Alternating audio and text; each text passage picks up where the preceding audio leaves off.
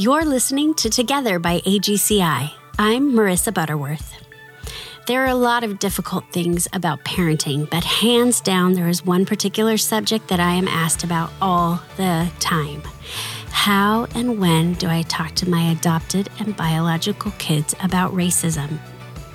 We are so fortunate to be able to welcome educator Elizabeth Behrens to the podcast. Elizabeth works with people and organizations who desire to see change at both personal and cultural levels, focusing on areas of race and racism. And today, she is going to talk through the whens, whats, and hows of starting that very important conversation with all of our kids. Spoiler alert for this one, you should talk about it now. Let's get started. Elizabeth, thank you so much for being willing to jump on with me and share with us all today. It's such an honor, seriously, to have you here with me. I'm so excited just um, to to sit and be able to hear from you and talk to you about how and when we should talk to our kids about racism. Um, so, how we're, we're just going to like jump right in. Yeah, let's do it. Thanks for having me. I'm happy to just jump in. It's Good. A, it's, a, it's an overwhelming topic for so many parents. So it, even as yes, even if the parent feels like they know a lot about the topic, how to actually convey that to kids can be really challenging. Oh, I am 100% with you. I have dealt with this myself. Um, so, tell like let's just start how did you become passionate about this work and um, teaching and training people about the hows and what's to do around this yeah my my story is kind of long and and winded but i'll try to narrow it down a little bit um, i grew up in a very white bubble essentially. Um, my graduating class from high school was 250 students, and 245 of those were white students. Um, so I, I, did not come at this um, by upbringing or naturally through experience, other than that experience really shaped when I went into the teaching profession that the first place that I got a job, my my classroom was was very much not what I was used to from growing up. I had a classroom in a school where there were 16 languages spoken, wow. where there was every racial and ethnic group I could name, you know, present there. Um, students that came from all the way from the, you know, the lowest of socioeconomic levels, walking to school from the homeless shelter to families who lived in multimillion dollar homes. And mm. so I was thrown into this diverse community that was wasn't just diverse racially, but di- diverse economically and diverse culturally. And um, I, I was thoroughly unprepared based on my background. Yep. And that really jump started my desire to do well by my students and to do well by their families and to understand some of those cultural differences that I was seeing play out and I just I wanted to be a good teacher and I wanted mm. to really reach my students and, and see the most um, growth possible come out of them. And that included starting to open myself up to being willing to even think about this conversation that, you know, growing up for me and, you know, through my my college and young adult years was very much um, seen as you know something those those crazy people on the left care about or you know yep. it was it was it was not something that was was seen as as worthy of, of thinking about or caring about um but it once it was right there in my face that it actually was that my lack of knowledge was harming um, the hmm. students in my classroom then it yeah. became vital to me to start learning um, and then you know i was at the time i was married and we started we had kids um, and then we adopted a couple children and we you know we became a a transracial adoptive family and it was during those inter years there um, that I really started digging in, um, wanting to say, okay, this isn't even just doing right by the children in my classroom. These children are, are in my home too. Yes. and um, and I, I want to do well by not not even just by my my black sons but also by my white daughters i don't want them to be you know 30 something years old and picking up books on this topic for the first time right so yes. many of us have found ourselves yep. Um, so i wanted to I, I, wanted to figure out how do I reshape the um, the the the raising of children and, and the development of children's racial awareness and personal sense of identity around race in a way mm-hmm. that is healthy and productive um, and, and would lead them to be to be people that were prepared for a truly multicultural, multiracial world that they're growing up into and that they'll be experiencing as adults. Exactly. Oh, that's so huge. I love it. It's funny, like I hadn't heard your whole story already. So it's great hearing that and so interesting. I think that's a lot of times where it starts for people is the first time they're immersed in something and it's it's all of a sudden like not just an issue or something um, that's been politicized. It's it's your day-to-day life and how you live out your calling to love and care for people and and how that translates to the work that you have to do as an individual which is something similar that happened with me obviously too.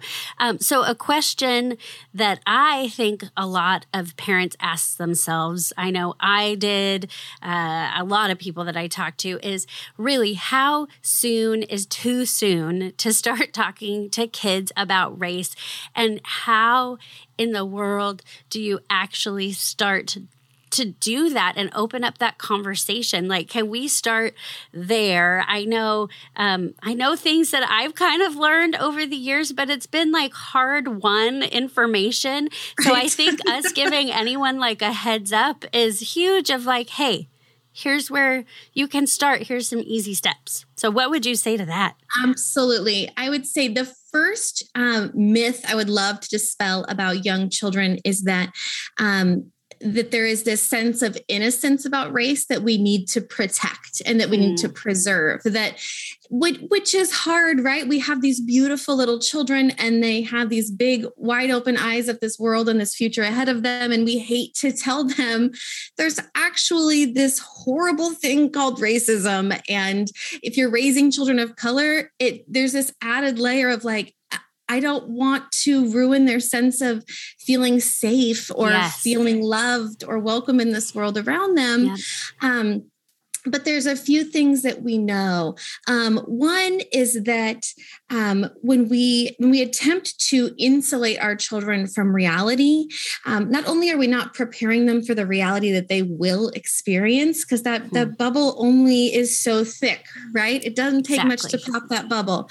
Um, you know, my my older son, who's now going into fourth grade, the first time he was called the N word was in first grade, yeah. and so if I had not, if I had decided to put this bubble around him and then all of a sudden he experiences racism out in the world um, and there's a lot of ways you can experience much less overt racism from a young age but yeah. if i don't if i don't prepare him to know how to handle that for him, that can become an internalized sense of, um, you know, a lack of self worth or thinking there's something wrong with him or something broken about him.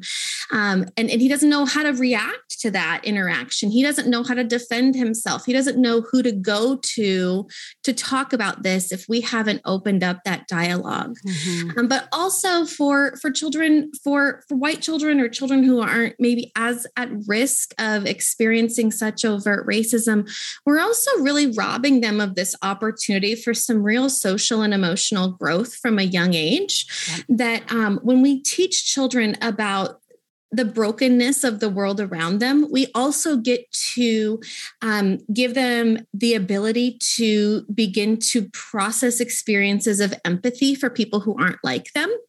They get to start to see the value in um, being friends with a wider range hmm. of children from different backgrounds. We can explain how wonderful that is that we all have these different cultural backgrounds and the beauty of, of that being this full image of God, right? Like we all bear the image image of God. And, and when we when we only allow ourselves to be friends with one little piece of that image, we miss out on so much.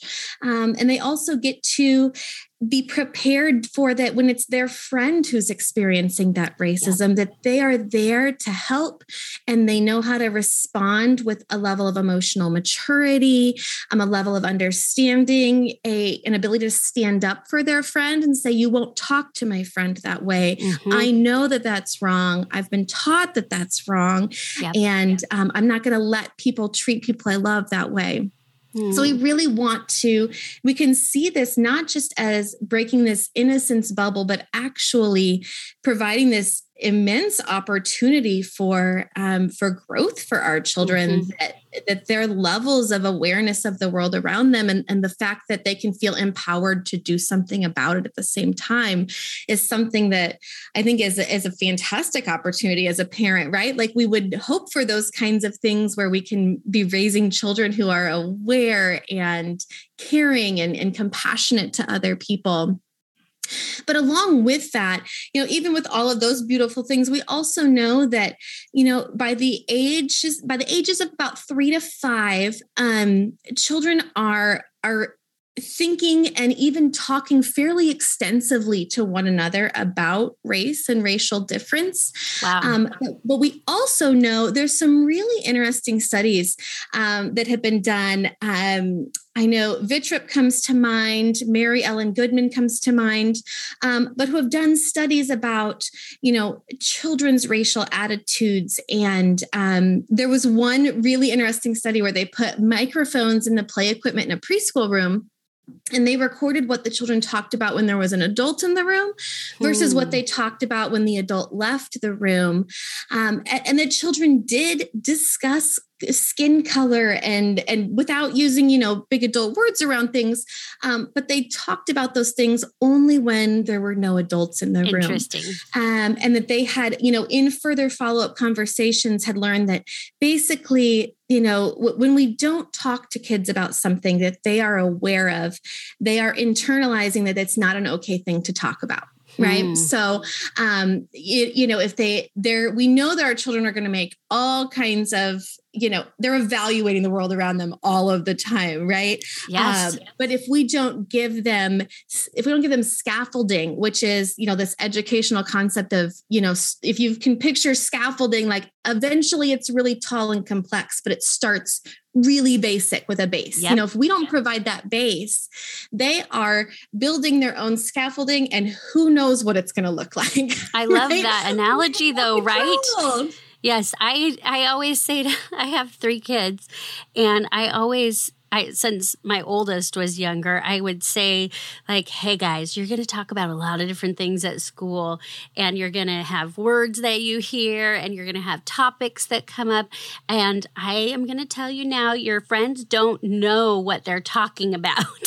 like yes. but i do so if you come uh-huh. home you can come home and ask me what a word means and i will always be upfront and honest with you. Can ask me about a subject matter. You can ask me anything. And that's translated to that was me. I think i you're far more eloquent in talking about the scaffolding but that was me trying to say like let me help you build this. Yes because, like please do not yes. build it on your own. I know how good children are at complex models of building and it's not right. it's not good. Not typically I like to compare it for parents to, um, you know, conversations that more, especially in our more recent generations, are having with children surrounding, um, you know, sex education, health, bodies. That, you know, it used to be for a lot of especially girls it was like okay you're about to get married we're going to sit down and throw everything out there on the table yes. we're going to fire hose you with information yep like just take a sip of water from this fire hydrant. Yes. Um, and rather we've learned actually that leads to some really unhealthy attitudes about bodies and about sex and about um, relationships and consent and you know all these yes. complex topics. And so now instead we start when our children are really young of you know they're toddlers and we're saying you know only you know only your parents and your doctor should be touching where your diaper is mm-hmm. and then mm-hmm. we move on to um, no you don't if grandma and grandpa or aunt or uncle says they would like a hug and you don't really feel like hugging you can you can say i don't want to hug today yes. you know we could we say like hey you have bodily autonomy mm-hmm. and you mm-hmm. can give consent and people shouldn't touch your body without you saying yes and and and in the same way you know, we can be slowly building up this information about race with young children. So instead of when there is, you know, let's say there are suddenly there's massive protests in your town and mm-hmm. your children have been told nothing about race that's sort of like throwing you know the like okay it's your like you got to know everything right now yeah. but rather if we start when they're really young with you know, I will sit, will be, you know, I, I, have a variety of children's books in our home of every race and creed and color and background and, you know, of, and not yes. just books that are about race, but rather books about children skipping down the sidewalk and that child happens to be a different color than white um, or happens to be a different color than white or black which is what's represented in the people in our home. Um, you know and as we're reading and, and i'm sitting there with my my three or four year old preschooler and i'm looking at the pictures and i'm saying oh look at this this character has a skin color that looks almost exactly like mine. And we get to another page and you know whose skin color that looks like that looks like our friend Luisa's skin color, doesn't it? Or that looks like Luisa's hair. Or this looks like our friend Amani's new haircut that or new braids she got put in. Um, and we just slowly I, I start from a very, very young age of just saying it's okay to notice and yes. it's okay to talk about it. Like and give that permission. Yes. Yes. It's saying here's some language. You notice that people are different skin tones. We know that even six month old babies yes. notice differences in skin tone and, and facial features and things. Um, and so we're just giving them language for something. We're not introducing a concept. We're giving language to a concept they're already aware of. Um, and the more Perfect. we do that, the more we prepare them to have healthy conversations about about it and you know and it doesn't it does i don't go into systemic racism with my five year old right exactly. Yes the, now is point, not the time. right right. And so it's if we if i if we don't try to introduce the concept of racism before they have a really strong concept of um you know uh, skin colors and even giving you know beverly um, daniel tatum has a fantastic book out called why are all the black kids sitting together at the cafeteria table about racial identity development. And she talks about her young son in the grocery store you know saying like you know like white people aren't white like paper is white white people aren't white you know and and so she just has this casual conversation with him as they're walking through the grocery store and she starts talking she introduces the concept of melanin and some people have more melanin than other people and that's been a conversation in our home as well and our, mm-hmm. our older son is very excited that he wins the award for most melanin in the I family um, you know, and then there's the the kids at one point they were all trying to debate like how to rank all of the white family members, and they like made us put our arms together. Yes. You know, it, it just becomes normal, right? It yes. just becomes this is something we talk about. This is not a big sit down. We don't have to have make a big to do of this. We literally just talk about it. Yes, and you're giving them the vernacular at a young age to talk about it, making giving them the permission, giving them the words right. to say, and you know, expanding from there. So it doesn't have to be something that's this wild and crazy topic that you bring up. Like you said, when something dramatic happens, that you don't all of a sudden have, like, well, I have to, let's back up here. I have to start at the very beginning. Uh, right. It's something that you know, obviously there are things to talk about around there, but you're not starting from scratch at least. So, what would you say? I know a lot of like specifically white parents feel ill equipped to know, um, like, what exactly to say to their white kids about it like do you have any like quick ways if they have not started this conversation early that they can start like, what would you suggest for those people that are out there going, oh my gosh, have I already messed it all up? I think that the quick answer is no, you haven't. No, you haven't. You but haven't. what would you suggest for them? Um, you know there there's a few things i would i would recommend. There's also a few things i would say to stay away from. And the first Perfect. is that for a lot of white parents we kind of default to wanting to say um, you know everyone is equal or we're all on the same on the inside and, and assuming yes. that that can be like the the totality of the conversation and that was kind of the old messaging we were yes, raised with. was. yes. It was. And we and know it, that's not a good thing now. We have to break that here yes. And we actually know that um, when we are utilizing those phrases, um, and, and, that's all the information our children are being given, and then at the same time, they are experiencing the reality of the world around them that yeah. doesn't match up with what you're saying, mm-hmm. that presents some real cognitive dissonance, right? And that presents um, a feeling of um, discomfort or, uh, you know, again, feeling like, okay, that's that's not what I see um, and so we can also see that white children can start to internalize, um, well, then maybe these, you know, these disparate outcomes or or the fact that most of the homeless people I see in my neighborhood aren't white, or, you know, as they start to internalize, okay, if everyone's the same, but there's all these different outcomes, then what's wrong mm. with those people? Right. And we know that kids can start to inter like there's just a lot of research done on this topic. We know they start to internalize those messages is. Um, and then we have the ability to make that not happen um, by making sure yes. that we we can talk about the way that that God created all of humanity, that we all have equal worth in his eyes.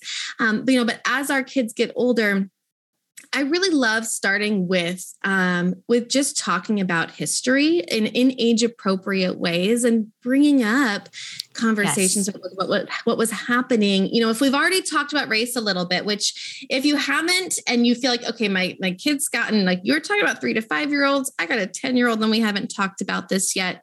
It's okay to sit down and talk about it. Remember, you're not introducing a new concept. Mm-hmm. They know they're aware. Exactly. exactly. yes. Them. They've been You're, experiencing it yes. and they haven't known what to do with it. Yep. And so maybe that's you change up. Eh, maybe you still read a book to your child at night. I mean, I know I still read to my almost 11 year old at night. We read, you know, different chapter books. Well, introduce one that brings up some concepts of race and know that those, there might be some nights where they're staying up past bedtime yes. because a concept came up and you asked some questions about it. Um, the other hmm. thing we hmm. know is that one of the, a research I mentioned earlier by the name of Vittrup, and it's um, V I T T R U P. If anyone's wanting to Google research studies, um, wants to nerd out like I do. Um, you know she did there's a an extensive story around this but basically she studied racial attitude measures um, in in white mm. children to see you know how do we actually improve children's beliefs and, and thinking about race because actually when she measured their racial attitude measures at the outset, um, these these children had some really harmful beliefs um, that their parents didn't even realize they had. Things like wow. she would ask them, um, you know, how many how many white people are are kind? How many mm. black people are kind? Um, and in fact, one of the questions that really upset some of the white families the most, based on the outcome, um, uh, they she asked the parent the kids um, do your parents like black people um, and now all of these parents that signed up for this study knew that this was a study about children's racial yes, attitudes. Yes. This in some ways was a study that like defaulted toward like parents who would would think they were doing fairly good with that, right? um, and 14% of the children said outright said no my parents don't like black people wow. um, and 38 38% said i don't know um, and and what we saw in this and what she really realized was that you know for a lot of these children the conversations weren't happening combined with you know it's not just the conversations we're happening it's also the context that we're raising our children in. Um, you know what does their school look like? Um, and in this case what do their parents friends look like? If hmm. they're if they never see their parents interact their white parents interact with black people um, they never have them they never see them form friendships with black people have black people over the house see a black doctor you know sit under a black pastor. If they never see that of course a lot of them would say i don't know yeah. right what would they and if the conversation isn't explicitly happening what are, what are they to base their knowledge on for that you know to be able to answer that question accurately um, and so but it, throughout this study that she did basically what she found was it only took one week like five nights actually of open true conversation, meaningful interaction with children for five nights to significantly change those results. So it took five conversations. That's like, crazy. Right. And and this uh, completely shift of the children whose parents had five meaningful conversations over the course of a week. Um, those children show, showed just significant positive growth in their racial attitudes and the way the ways they thought about their parents' thoughts on race. Um, now, the families who just tried to say things like well, everyone is equal and we're all the same on the yep. inside and we shouldn't judge people based on their race. Like those children showed no growth at all. But when they hmm. actually talked about here's what's going on in the world right now and um, you know here's here's why our neighborhood is all white do you know the history of your neighborhood to explain to your children why it's all white because there's a reason it's not accidental yes. and it's not just personal choice um, you know and so when we can have those conversations we can make you know, leaps and bounds with our kids. And I'm not saying only have five conversations. Yes. but I'm saying don't feel like if you are starting late that it's a lost cause. Um, because we know it's not. Research has shown it's not. It's we know not that at we all. That's turn this huge. around. yes, yes, you can absolutely. turn the ship around. Like that's that's so encouraging. And also what I'm hearing you say too is like these parents have had to do some work on their own to yes. educate themselves, which yes. is huge. Like so mm-hmm. definitely um, I mean, don't be afraid to start there. There are there have never been as many books out there, uh, articles out mm-hmm. there. You can really Google just about anything and pull up a ton of information. If you had like one website that you would suggest for someone who's maybe hearing this and thinking like hey i need to start somewhere i need to do a better job do you have a recommendation for like a website or a book that yes. they could start with yes. So I do. So um, I, I I'm thankful enough, I get to work with Latasha Morrison at Be the Bridge. And um, if you are on Facebook, which I know some people aren't, and I get it, and I totally you know, reserve my thoughts. Um, but we do have a Be the Bridge Facebook group. And in there, when you join, one of the ways that we've attempted to keep a really healthy culture in that space is that when you join, you can't comment or post for three months. Um, but during that time, we have a whole section of guides that you work through um, and it's there's reading and there's podcasts and there's videos and there's just all kinds of of it literally just walking you through just a foundational understanding of some of these concepts um, that will give you some a, a jumping off point as That's well amazing. as just lists of books on books on books and then just Perfect. regular conversation happening in there every day that you can follow along with yes. and, and, read along and and be introduced to a wide variety of of um, opinions and, and know that if that's a if this is a new conversation for you it it'll feel like culture shock in there. We're pretty open and we talk pretty yes. honestly. Um, but there's also a lot of grace mixed in with all that truth that um, we we stand firmly on both those concepts that we have to tell truth, we have to speak truth, um, but we have to also offer grace that we're all on a learning journey and we're yes. all in different places as long as we're showing humility and forward progress and the willingness to to be wrong and, and to be told that and to learn and grow from that instead of being defensive that um that that there anyone is welcome in that space. I love that. And that's the hard work. Like that really yeah. is difficult but beautiful and I think holy work as well, you know, as Absolutely. as you're looking at that. So really quick, if someone has teenagers, let's say they have not done a good job talking about their child or talking to their children about it and now their kids are teenagers, would you recommend be the bridge for their teens? Um, and would you you um, have a place for them to really start having a conversation with maybe kids that have made up their mind yes. like on their own about where they land and, and teens have this uh, this lovely desire to do that don't they, they? do they're really really gifted at it we can't just tell them what to think. it turns out eventually they don't care what you think. not so much. Not so much. But here's yes, I I actually love working with teenagers. Um, when I when I was a teacher, I worked with middle schoolers by choice, which makes people laugh because I mean middle which school makes you I, a I, superhero. I, I hated middle school so much, but I love working with middle schoolers. I love it. Um, one of the great things I would say that's come out of the last few years is that there are a ton of youth versions of adult books. You yes. know, Bryan Stevenson's Just Mercy comes to mind, yes. or um, Ibram Kendi's Stamped. That's a youth version of Stamped from yep. the beginning. Um, you know, there's I I'm like glancing over at my bookshelf. I have a whole bunch of them over there. That's um, great. But if you have a kid that's a reader or even if they're not and you they're still young enough where you can um, convince them to do something with you uh, then go ahead and read it with them like don't just buy it. I mean if they're more of a hermit teenager which i have an upcoming one of those um, and they just like to I read have one. yes. those books for them. Yep. grab them let them let them study it on their own. And then over the dinner table um, you know if you can get them to put their phone down you can ask them you know ask them what they've learned. Ask them to share with the family or share with you more privately if that's more their style yeah. you know what they're learning and and if it's challenging them or if they're connecting with it. Um, or you know if they're not just not a book kid kid. Uh, there are just so many fantastic documentaries out there.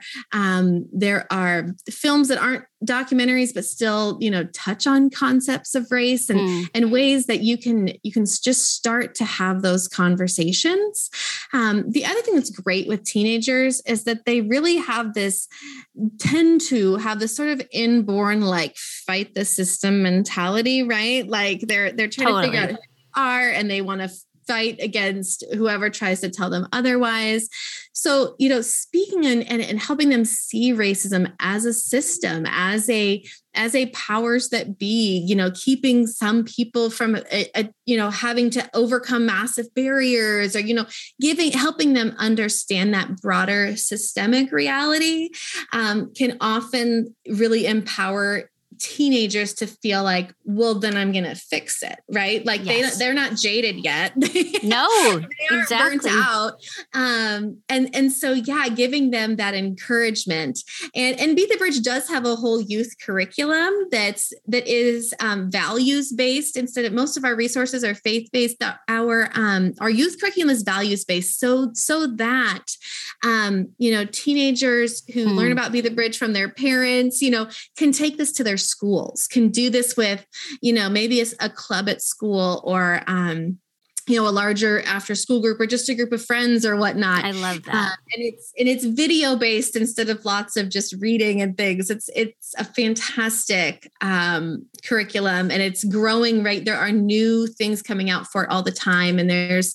separate social media and they are on apps that i don't even know how to work or know exist yet. Yes. Um, so, i'm sure same but here. the teenagers do. so they're over on those apps and and yes. talking with our youth directors and um, you know having regular conversations and and calls, you know, Zoom meetings and things with people from across the country and encouraging one another. And that can be a great place to get your teen plugged in. If you have had these conversations and and they're excited and they're encouraged, but maybe they don't have that in-person support system that feels the same, uh, they can definitely, you know, work to find that in that space too. Oh, that's amazing. That's good to know. So they can find that connection. So what about families? One of the things um, I often hear from adult adoptees is that their parents just really never talked about it at all with mm-hmm. them. And this and some kids are navigating this on their own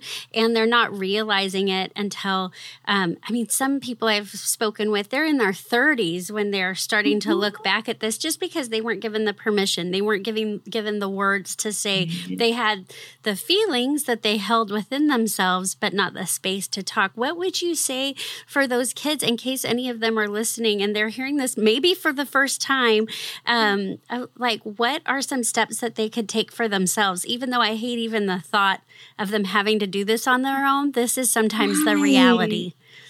Absolutely. Yeah, I would say, um, you know, one thing that I've loved that's come out of um, about a year and a half, almost two years ago, Be the Bridge did put out a transracial adoption curriculum that um, has been pretty wildly popular, but we have a Facebook group for people that are just for people who have bought that curriculum, as well as um, adult transracial adoptees are allowed just to join that group. Um, That's amazing. They would like to, even if yes. you know they don't have to bought the curriculum, but um, because they, if they want to share their voices with parents that are, you know, have questions and would love to speak directly mm. to. Sometimes you just can only really hear from that adoptee who has that personal experience but that space has been so helpful for you know all these adults that are trying to navigate this world hmm. um, especially you know i know for particularly in this last year or two a lot of um, asian transracial mm-hmm. adoptees mm-hmm. are are you know we're the the anti-asian sentiment that came out in this last year yes. with you know things like the china virus and the you know the the killings in atlanta and that it was it was a really intense year and for a lot of them it was really the first time they they really fully navigated some of their feelings about yes. those things and so for them to have one another mm. that i think more than anything it's that community finding other um, there are such great adoptee networks out there there's you know some great adoptee podcasts um, like you know adoptees on or um, who am i really both come to mind mm-hmm. that are mm-hmm. run by adoptees or um, born born in June, raised in April, I think is an, is the it's either that or June and April switched yeah. One of those. I always flip the months, but you know, all of those are run by adoptees, and a mm. lot of them have um, online and offline communities available. And I think really it's that learning from other adoptees that is um, is the real life changing work there for adult adoptees who are going, oh man, I wish my parents had to, like yes. prepared me for this world that I'm now living in. Yes. Um, because and you know we've at, at times i've i've been able to pair up some adult adoptees with you know f- you know transracial adoptive families who um you know sort of like welcomed them in as oh, like hey that. we're we're a family that's willing and open to be to have these conversations and support you and and if you know because there have been you know, I know um, I have adoptee friends whose families, you know, whose white families have largely, um, you know, cut them out because mm-hmm. they have decided to dig into their racial identity and want to understand, um, you know, what that means for them and their their lived experience. That that has eh, that's been so politicized that it has, um, you know, really shut the doors mm. to to those family relationships, which is just such horrifying secondary loss to me of like having lost yes. both families. That's I can't even imagine the Neither pain of that. Um, and so I also think of that when I think of encouraging families that like this can feel hard and it can feel overwhelming, but it is a lot harder and a lot more overwhelming to lose your kid when they're an adult. right? Yes. To, um, I can't imagine, you know, my kids feeling that I had so ill prepared them for the world that they'd be living in exactly. that they had no choice but to um, cut us out. Yeah. And and that that would that's heartbreaking to think about. And I I can't imagine for those for those, you know, grown children now as young adults and um, who are adoptees having to face those choices and that that reality so um, yeah i just encourage parents that it's worth it and then I, yes. I, promise you don't destroy their innocence and that actually you can raise some really delightful children um, who have just eyes wide open as they walk out into this world and say, I, I am going to leave this world better, mm. you hmm. know, than I found it. And I'm aware of some of the problems from a young age. And so I'm ready to, ready to take this on. I love that. That's so beautiful. And I think that's all of our hopes as parents, at least I hope it is. I, it should right. be. It should be. And I mean, I would just say for anyone that's there, I, I think this is a common thing that just to listen to your kids and their stories and listen, whether they're adults or children, of what they're going through, um, just to be that place that listens and doesn't make a judgment on them and that you are their people. And yeah. just to challenge yourself when you feel uncomfortable to lean into that. Because as people, we want to be comfortable and we don't want to feel those things. That's just how we're wired. But in order to do this hard work, we have to sit in that kind of gray, uncomfortable space where we don't know everything. And I love this. Yes on that note, I was going to say, you know, sometimes parents feel like they can't bring it up because they don't know enough. And that's where I say, like, you don't, first, you don't have to know it all. Yes. Um, you can learn alongside your child and let your child know that you're learning alongside and them. how beautiful Just is that? Questions. Just yes. sit down at the dinner table. When you're sitting at the dinner table tonight, if you are lucky enough to not be taxing children all over all exactly. the time, um, just say, what, what do you know about race or, or race? What do you know about racism? Or what have you, what is, what has your school talked about? You know, maybe it's, Fe- it's come February it's Black History Month. What is your, what's your, you know, school talking about Black history? Yes. You know, what have, you know, who, what names do you even recognize? Or have you heard of so-and-so? Just, you can open up the dialogue and not have the answers. It's really okay. And it yes. actually teaches our children also that it's okay to be humble and it's okay hmm. to say, I, don't, don't know, know the answer. How about how about tomorrow we head to the library or we hit up Google or we, you know, let's let's answer this together. Let's figure this one out together. I love um, that. Yes. And that's such a great, you know, bonding with your child and, and, teaching them humility and teaching them the value of of not knowing something and so going out and learning it. yes, and that that's okay. I mean, yes. and we're in such a strange part of history that everyone is mm-hmm. expected to know everything about everything mm-hmm. and the information's at our fingertips but that doesn't mean we do and it is okay to admit that to yourself and to your children and learn together. And what a cool moment to have. And and allow them to teach you what they know because they're learning things. And my oldest son he's almost 17 he just taught me something the other day. He's like did you know this happened? And i was like oh my gosh no i yeah. didn't. And i love that. I'm like that's Absolutely. i love that that's a part of it. So and that is something that we all can do.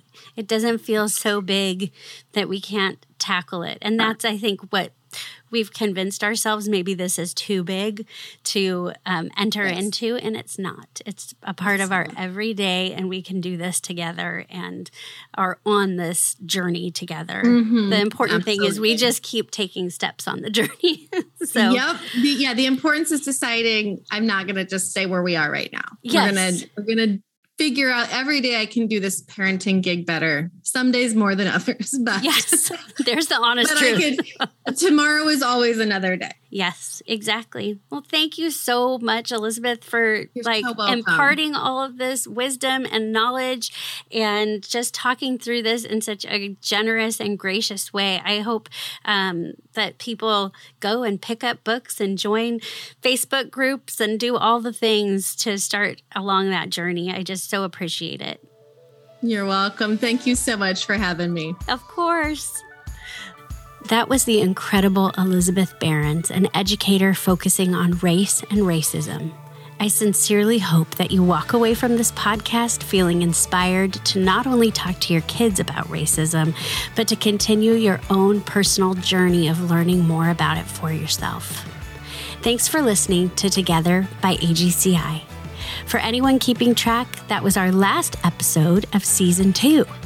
Season 3 launches September 9th, and we can't wait to bring you even more stories of hope. As always, if you liked what you heard, please rate or review us where you listen to podcasts. If you'd like to read or watch even more stories, check out our website at allgodschildren.org. Reach out to us and let us know what you think on Instagram at All God's Children International or you can email us at together at allgodschildren.org.